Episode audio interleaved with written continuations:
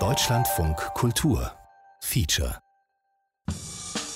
La parola monoblocco significa che la sedia è fatta in un unico blocco. Das Wort Monoblock bedeutet, dass der Stuhl in einem Stück gefertigt wird. People get caught up thinking that their own success is the goal. and It's not the success of the world. Die Menschen verheddern sich in dem Gedanken, dass es um ihren eigenen Erfolg geht und nicht um den Erfolg der gesamten Welt. Quando copi qualcosa bisogna andare fuori dalle... Wenn man eine Sache kopiert, muss man Kleinigkeiten ändern. 99% of the world is owned by 1% of the people. 99 Prozent der Welt sind im Besitz von einem Prozent der Menschheit.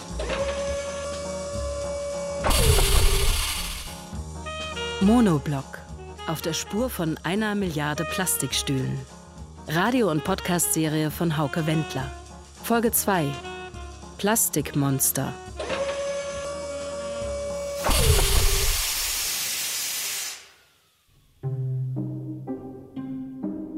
Vor mir liegen zwei Fotos. Das erste ist schwarz-weiß. Es zeigt einen Mann von vielleicht 50 oder 55 Jahren mit Smoking und perfekt gebundener Fliege. Ein untersetzter Typ, der etwas skeptisch in die Kamera schaut, beide Hände in den Hosentaschen. So sieht jemand aus, der weiß, was er will. Das, was Sie interessiert, ist der Stuhl Monoblock? Ja, genau. Oui, c'est c'est moi qui l'ai créé. Ja, den habe ich erschaffen. Il n'y a pas de doute. Da gibt es keinen Zweifel. Neben dem Mann im Smoking ist ein Plastikstuhl im Beige zu sehen, von der Seite. Der Stuhl wirft einen Schatten auf den hellen Hintergrund, vor dem seine geschwungenen Konturen noch leichter und eleganter wirken. Das zweite Bild ist in Farbe. Ich habe es selbst gemacht. Es zeigt einen Mann von 84 Jahren, der eine ausgewaschene blaue Stoffhose trägt. Dazu die passende Jacke mit gestreiften Bündchen an den Ärmeln. Eine Art Jogginganzug für alte Leute. Man kann sagen, dass es für uns sehr gut gelaufen ist. Der Mann auf dem zweiten Foto sitzt auf drei Plastikstühlen. Zwei sind weiß, einer ist dunkelgrün. Er hat sie übereinander gestapelt, damit sie nicht unter ihm zusammenbrechen. So hat er es mir erklärt, mit einem schmalen Lächeln im Gesicht. Aber das war kein Scherz. Und ich hatte meine beiden Brüder, die mitgemacht haben. Eh? Was ist das Geheimnis des Lebens? Ein bisschen Glück zu haben. Zwei Männer, zwei verschiedene Modelle von Plastikstühlen, zwei unterschiedliche Entwürfe für das Leben und die Welt. Und trotzdem sind die beiden Fotos miteinander verknüpft. Denn der eine Mann hat dem anderen etwas weggenommen. Ohne dass sie sich jemals kennengelernt oder gesehen oder auch nur den Namen des anderen gekannt hätten. Eine Idee wurde kopiert. Eine Erfindung entwendet oder einfach geklaut. Auch davon handelt diese Folge hier und von einem bisschen Glück und einem bisschen Pech.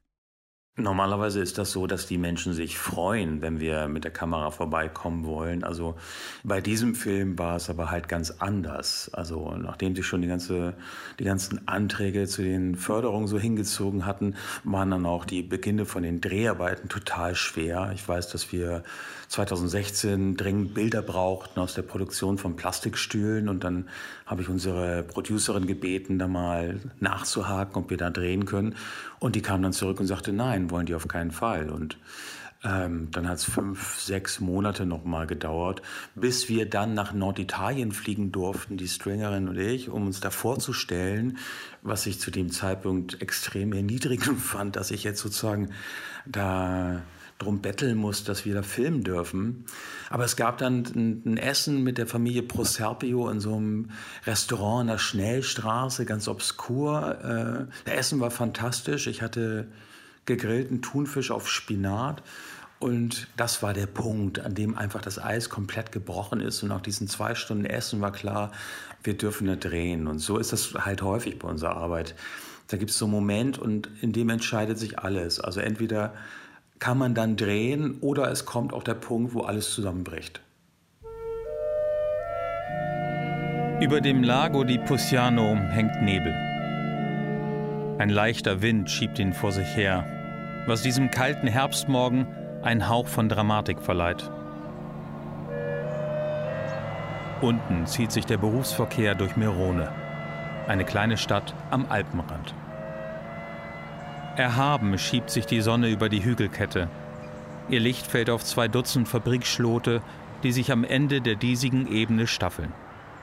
Irgendwo dahinten haben drei Brüder vor gut 60 Jahren eine Fabrik aufgebaut. Zwei Jahrzehnte später gehörten sie zu den ersten, die Monoblock-Plastikstühle herstellten. Io ho messo su la fabbrica nel 59 Ich habe die Fabrik 1959 in Betrieb genommen. e dopo nel 65 sono entrato nella plastica. Und 1965 haben wir dann mit dem Plastik angefangen. Erst haben wir Plastikkästen gemacht, e dann sind wir größer geworden und haben mit den Stühlen angefangen. Vor uns sitzt Camillo Proserpio, der Mann von meinem zweiten Foto, der mit dem Jogginganzug. Mit der rechten Hand stützt er sich auf einen Gehstock aus Holz. Wie ein Feldherr, der jeden seiner Züge weit im Voraus plant und doch auch Glück haben muss. La monoblocco era una sedia Der Monoblock war ein Stuhl, der auf dem Markt eingeschlagen ist. Weil er billig war, gab es eine enorme Nachfrage. e. Das war die Zeit, als Plastik boomte. E Und genau da sind wir eingestiegen. Die Sonne fällt durch Oberlichter in die kleine Fabrikhalle. Dutzende ölverschmierter Gussformen lagern hier. Tonnenschwere Blöcke aus Edelstahl. Jeder so groß wie ein Safe in der Bank. An einem schweren Lastenkran wuchten Camillos Männer eine der Gussformen für Plastikstühle heran. Auf ihrer Innenseite erkennt man den Negativabdruck eines Monoblockstuhls. Camillo ist schon lange in Rente, aber er verfolgt jeden Handgriff der Männer. Seine Klamotten sind ihm egal. Aber hier, in dieser schummrigen Halle, in der es immer laut ist und nach Öl und Eisen riecht, hier entgeht ihm nichts. Die Firmenzentrale von Progarden liegt in einem kleinen, dreistöckigen Büro, das etwas lustig anmutet, weil Länge, Breite und Höhe des Gebäudes fast identisch sind. Der Büroquader steht zwischen zwei riesigen Hallen, in denen Plastikstühle, Plastiktische, Plastikwannen und alles, was sonst noch aus Plastik machbar ist, gefertigt wird. Am Anfang war die Aufteilung so.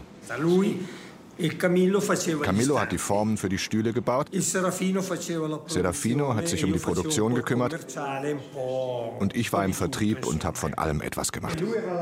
Guida. Er war unser Anführer. Carlo Proserpio zeigt auf seinen ältesten Bruder Camillo und lacht. Aber man zweifelt keine Sekunde daran, dass es genau so gewesen ist. E. Und wir beide waren die Laufburschen. Wir mussten rennen. Immer seinen Ideen hinterher. Serafino Proserpio schaltet sich ein, der mittlere Bruder, der eher mürrisch wirkt. Das war ein Familienbetrieb. Wir haben nachts gearbeitet, auch die Eltern. Manchmal bis Mitternacht, um Verpackungen zu machen. So war das damals. Wir haben große Opfer gebracht. Für den Stuhl habe ich nachts nicht mehr geschlafen. Da wäre meine Frau fast durchgedreht. Nochmal Camillo, der älteste der drei Proserpios. Tante volte al mattino alle 4 partivo, andavo a casa alla sera magari a mezzanotte. Oft bin ich schon um 4 Uhr aufgestanden und war vor Mitternacht nicht zu Hause. Il- Aber ich hatte meinen Spaß daran. Das war für mi mich nicht anstrengend. e- Die Proserpios sind das Klischee einer italienischen Großfamilie, die sich streitet und rauft, aber zusammenhält. Nur dass man hier nicht in Pizza macht, sondern in Plastik. Und nebenbei erfinden die drei Brüder noch einen Stuhl, der sich auf dem gesamten Planeten verbreitet und sie reich macht. Unglaublich. Nur, stimmt das so? Oder war es doch ein bisschen anders? Every human being desires to have the best in life. Jeder Mensch wünscht sich für sein Leben das Beste. I've seen that in Europe, I've seen that in North America. Das habe ich in Europa gesehen, das habe ich in Nordamerika gesehen. Den Mann am Steuer des großen Geländewagens werde ich erst viel später kennenlernen. Jahre nach unseren Dreharbeiten in Italien. Er lebt in Uganda, in einer anderen Welt. Aber vieles von dem, was er denkt und sagt, passt wie die Faust aufs Auge zu meinem Leben und zu dem der meisten Europäer, auch der Proserpius, das sich immer nur um Arbeit dreht. But the best in life does not always bring you the happiest life. Aber das teuerste und beste bringt einem nicht zwangsläufig auch ein glückliches Leben. In Africa we we've learned to uh, live with what we have. In Afrika haben wir gelernt, mit dem zurechtzukommen, was wir haben. Sometimes you get to a point in Africa where Manchmal erreicht man einen Punkt, da weiß man, mehr gibt es nicht, mehr ist nicht drin. next level of something, whether it's furniture, Egal ob es Möbel sind, a- ein Auto car, oder ein Fahrrad. or it's a bicycle. Manche Leute haben das einfach Some people abgeschrieben. have just written it off. Wir rollen durch Kampala, die Hauptstadt Ugandas.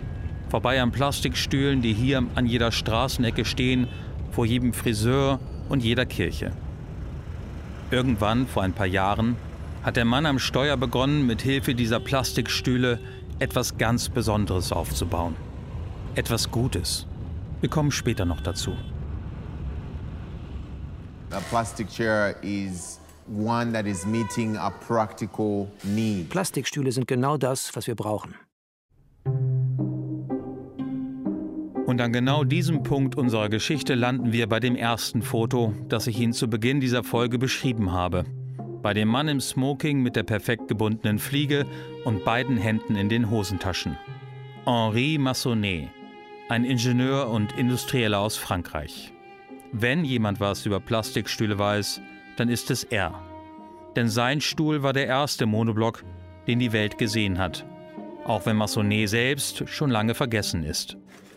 Wenn man diesen ersten Massonnet-Monoblockstuhl sieht, dann merkt man, dass der Hersteller auch versucht hat, einem Wert diesem Stuhl zu schenken. Das ist Heng Ji, die junge Kuratorin aus dem Designmuseum. Wenn man die Werbeprospekte von damals anschaut, da haben sie eben auch äh, also wirklich mit äh, Lebensstil quasi inszeniert, oder? Also quasi äh, in welchen Bereiche dieser Stuhl eben reinpassen könnte.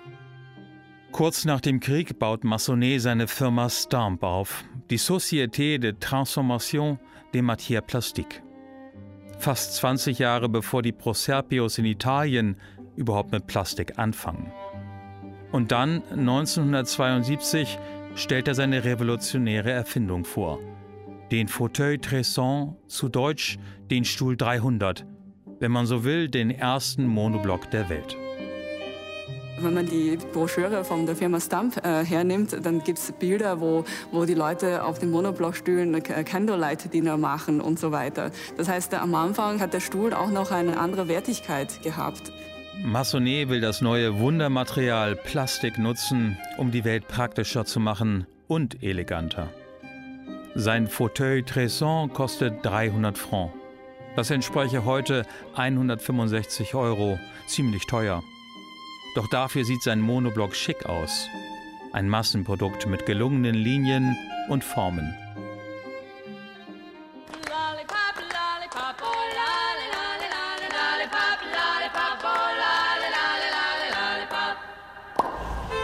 Wie würden Sie den Stuhl generell beschreiben? Was würden Sie sagen? Was ist das für ein Stuhl? Äh, Plastik, Klassik, äh, Gartenstuhl. Funktionell. Stapelbar. Wenn ich Ihnen jetzt als Alternative zu dieser Holzbank den Stuhl anbieten würde, was würden Sie dazu sagen? Nee, Aus welchem Grund? weil wir aus Bayern sind und wir ganz häufig auf diesen Bänken sitzen.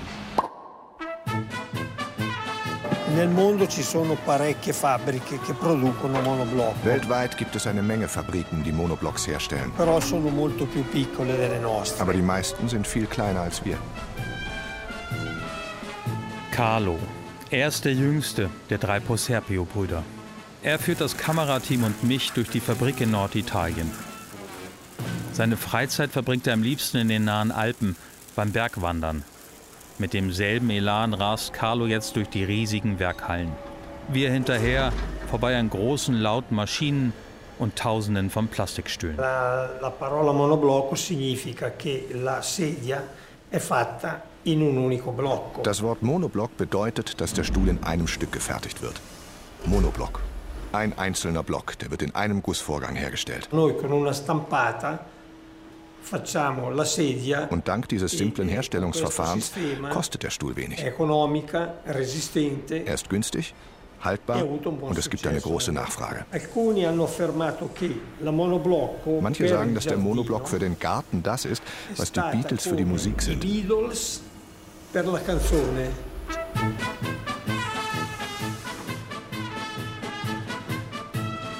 La particolarità della monoblocco è che è molto leggera. Das Besondere am Monoblock ist, dass er sehr leicht ist. Er kostet wenig und ist stapelbar. Und dass man ihn stapeln kann, ist sehr praktisch. Inoltre la monoblocco per noi produttori che eh, abbiamo tanta clientela internazionale Für uns Produzenten, die eine internationale Kundschaft bedienen, ist das wichtig, weil wir so viele Stühle in einen LKW reinbekommen. un container eh, può caricare circa 4.000 monoblocco, per cui il costo di trasporto diminuisce parecchio. Ein Container hat Platz für 4000 Monoblockstühle. Deshalb sind die Transportkosten sehr günstig. In der Mitte einer tristen Halle stehen drei Silos. Der Raum ist so langweilig, dass wir einen Arbeiter bitten, seinen Hubwagen vor der Kamera vorbeizuziehen. Sonst sehe das Bild nach gar nichts aus. Aber das hier ist der Ausgangspunkt von allem, von jedem Plastikstuhl bei Progarden. Hinter dem Lärm ist ein feines Rieseln zu hören. Cioè quasi tutto il materiale che noi usiamo per stampare le monoblocco. Der Monoblock besteht fast ausschließlich aus Polypropylen. Il polipropilene è un derivato dal petrolio. Polypropylen ist ein Stoff, der aus Erdöl hergestellt wird. Das Polypropylen wird als Granulat angeliefert. Kleine weiße Kugeln, nicht ganz rund, die aus den Silos in ein Auffangbecken rieseln. Daher das Geräusch. Carlo rast zurück in die große Fabrikhalle, die wir eben passiert haben. Schon wieder ganz der Bergwanderer. Wir müssen uns sputen, um hinterherzukommen.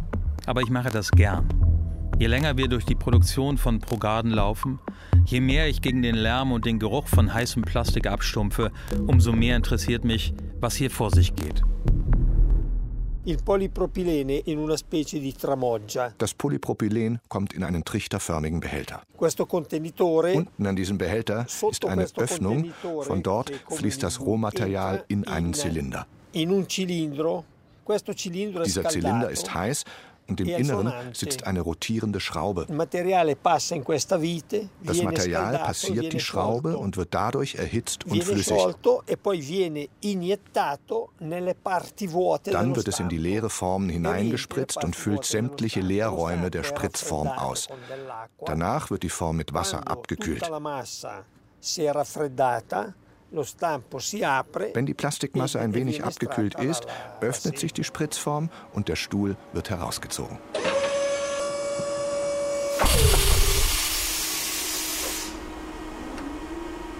Stundenlang stehen wir in der lauten Halle und filmen. Einmal macht ein Arbeiter Pause auf einem Monoblock.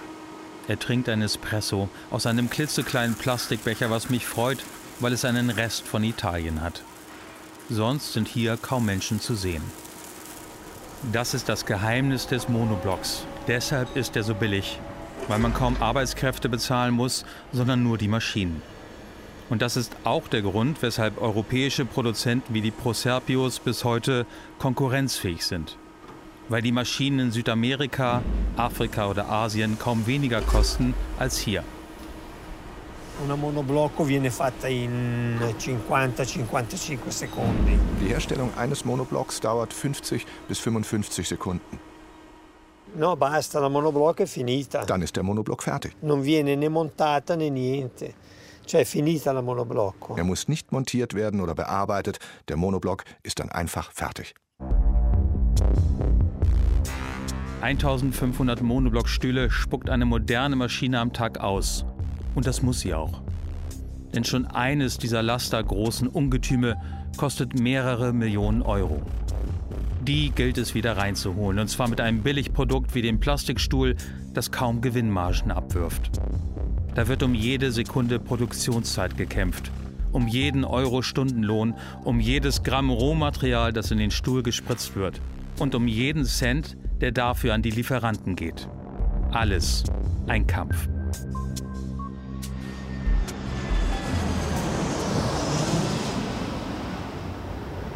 People get caught up thinking that their own success is the goal. and it's not the success of the world. Die Menschen verheddern sich in dem Gedanken, dass es um ihren eigenen Erfolg geht und nicht um den Erfolg der gesamten Welt. It's their own personal goal that they're worrying about. They're not looking around and gee, what's going on in this world anyway. Es sind ihre persönlichen Ziele, um die sie sich sorgen. Sie sehen nicht, was in dieser Welt so vor sich geht. Auch diesen Mann, der da im Garten seines Bungalows in Kalifornien sitzt, werden wir erst sehr viel später kennenlernen.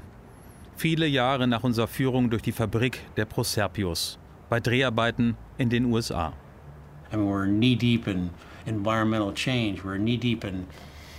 Ich meine, wir stecken knietief in Umweltveränderungen. In genau diesem Moment werden Kriege ausgetragen, Menschen werden abgeschlachtet, Menschen verhungern. Eigentlich ist der Mann aus Kalifornien erst in der nächsten Folge unseres Podcasts dran. Aber wenn ich mir anhöre, was er uns über diese Welt erzählt und wie Carlo Proserpio darauf schaut, dann können zwei Menschen ähnlicher Herkunft, Ausbildung und Intelligenz kaum weiter auseinanderliegen. Was ist da los?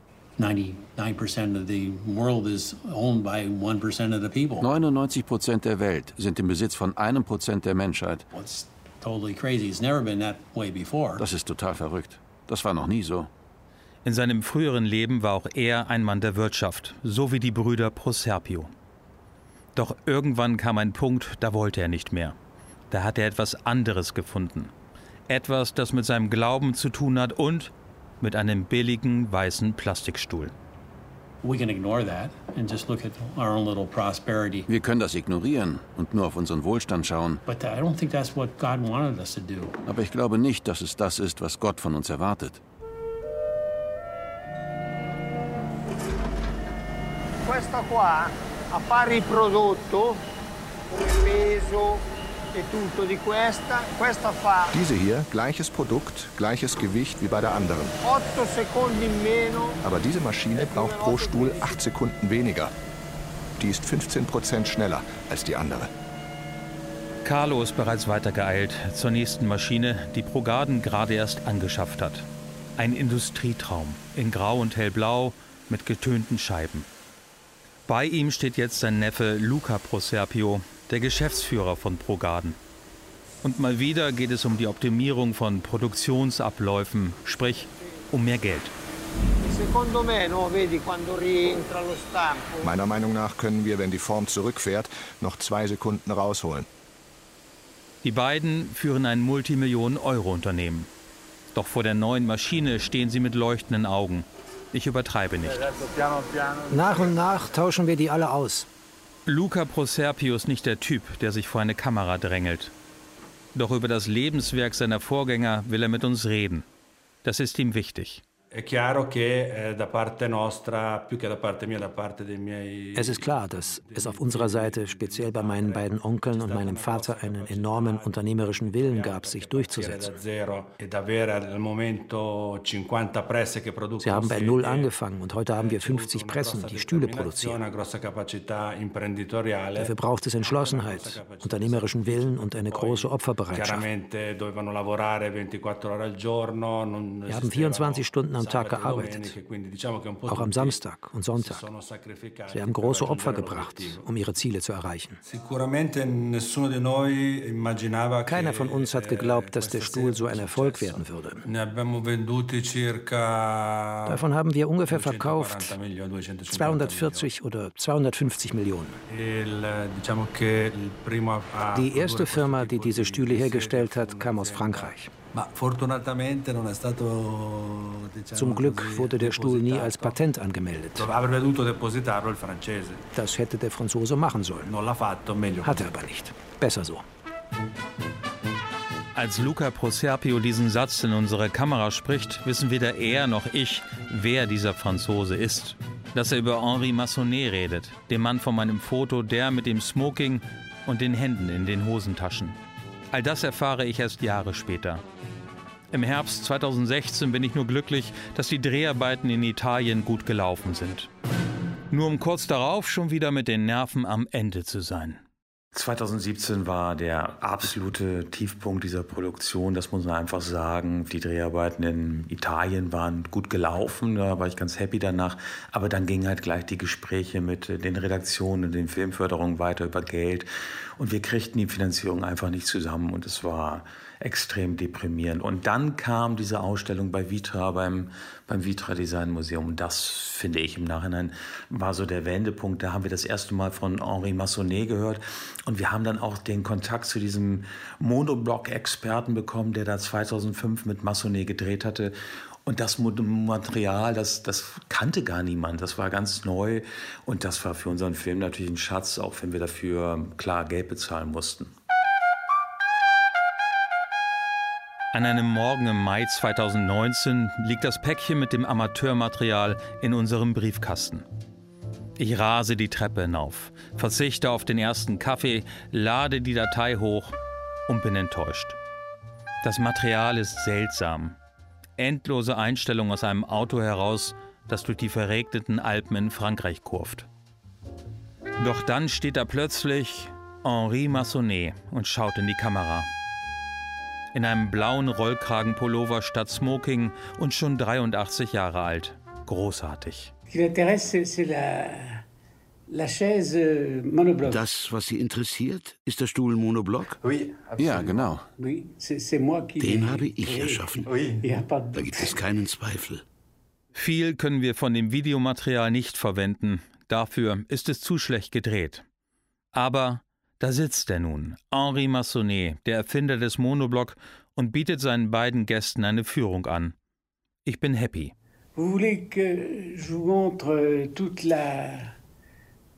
Soll ich Ihnen die ganze Serie zeigen?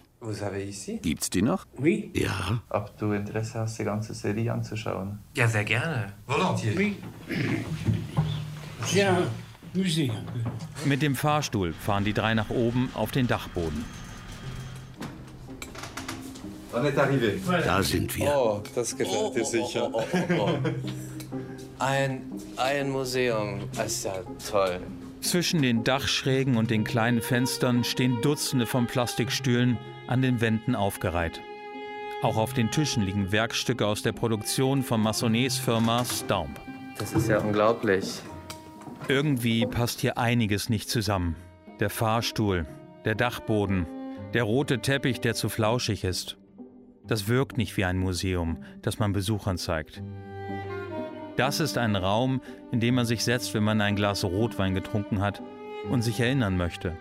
Allein. Vor einem besonders schönen Plastikstuhl bleibt Henri Massonnet stehen.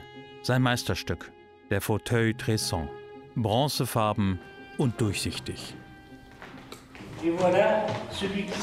Das ist er, der Erste. Das haben Sie gesehen, oder? Ja, 1974. Das ist der hier. Die gerahmte Urkunde von 1974, die der alte Mann seinen Besuchern zeigt, ist ein Oscar du Meuble. Eine Auszeichnung, die er für seinen Monoblock bekommen hat. Doch genützt hat sie Massonnet wenig. Denn ein Patent, das sein Herstellungsverfahren hätte schützen können, gab es nicht. Noi questa sedia monoblocco eh, l'abbiamo prodotta dietro suggerimento di un nostro cliente olandese. Wir haben den Monoblock entwickelt, nachdem wir eine Anfrage von unserem holländischen Großhändler hatten. Der kannte sich sehr gut mit den Vertriebswegen in Europa aus und wusste sehr viel über den Markt. Die Geschichte ist die. Io avevo acquistato un set da giardino in legno per il mio giardino. Ich hatte für meinen Garten Tisch und Stühle gekauft, aus Holz. Und außer dem Gartenset aus Holz habe ich noch Monoblockstühle und einen Tisch gekauft für meine Eltern. Die wohnten gleich nebenan. Das Plastikset habe ich also meinen Eltern geschenkt. Und dieser Kunde von uns, der Großhändler, mit dem wir auch befreundet waren, der kam abends oft zu uns zum Essen. Und danach ging er immer zu meinen Eltern, um Hallo zu sagen. Vedendo questa monoblocco di un produttore francese. Als er da den Monoblock sah von einem französischen Produzenten, hat er den mitgenommen und mir gezeigt und gesagt: Se tu mi produci questa sedia, io te ne vendo 10.000. Wenn du mir so einen Stuhl produzierst, verkaufe ich dir davon 10.000 Stück. Einen Tag später habe ich den Stuhl zu meinem Bruder gebracht, weil er bei uns die Formen gemacht hat. Wir hatten damals schon Maschinen, um den Stuhl herzustellen. Und mein Bruder hat mit seinem Wissen dann die Spritzform entwickelt. Und dann haben wir begonnen, den Monoblock zu bauen. Ein Zufall war es, der die Proserpios zum Monoblock brachte. Aber einer, der das Leben der Familie für immer veränderte. Ihre Umsätze schossen in die Höhe von 12 auf 120 Milliarden Lire pro Jahr, 60 Millionen Euro. Und das alles dank eines unscheinbaren Plastikstuhls und einer günstigen Gelegenheit. Es gibt Gesetze, die regeln, was man kopieren darf und was nicht. Camillo Proserpio versucht zu retten, was nicht zu retten ist. Die Frage ist, wer hat den Monoblock erfunden? Erfunden haben ihn die Franzosen. Je länger wir über französische Monoblock-Produzenten sprechen, je häufiger ich Camillo frage, was denn nun sein Anteil an dem Stuhl sei, umso mehr wenden sich die Blicke seiner Brüder von ihm ab und wandern Richtung Boden. Wenn man eine Sache kopiert, muss man Kleinigkeiten ändern. Deswegen habe ich beim Patentamt immer nach den Details gefragt, damit ich keine Probleme bekomme, keinen Ärger. Weil Ärger will keiner haben.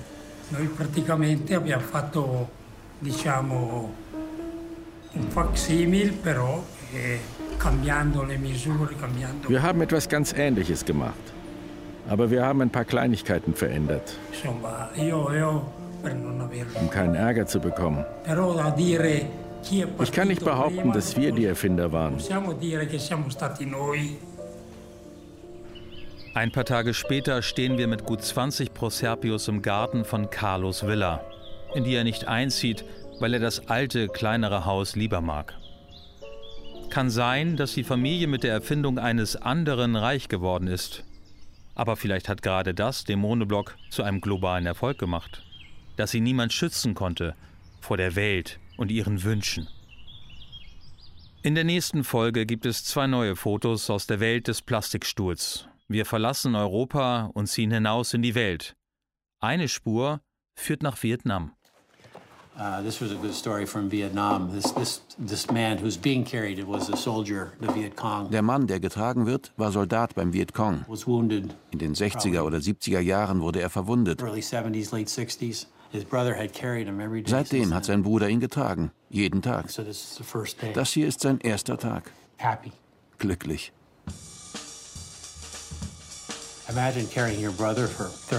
Stellen Sie sich vor, Sie tragen Ihren Bruder 35 Jahre lang. Und dann, eines Tages, kommt jemand und hilft ihm. Mit einem weißen Plastikstuhl.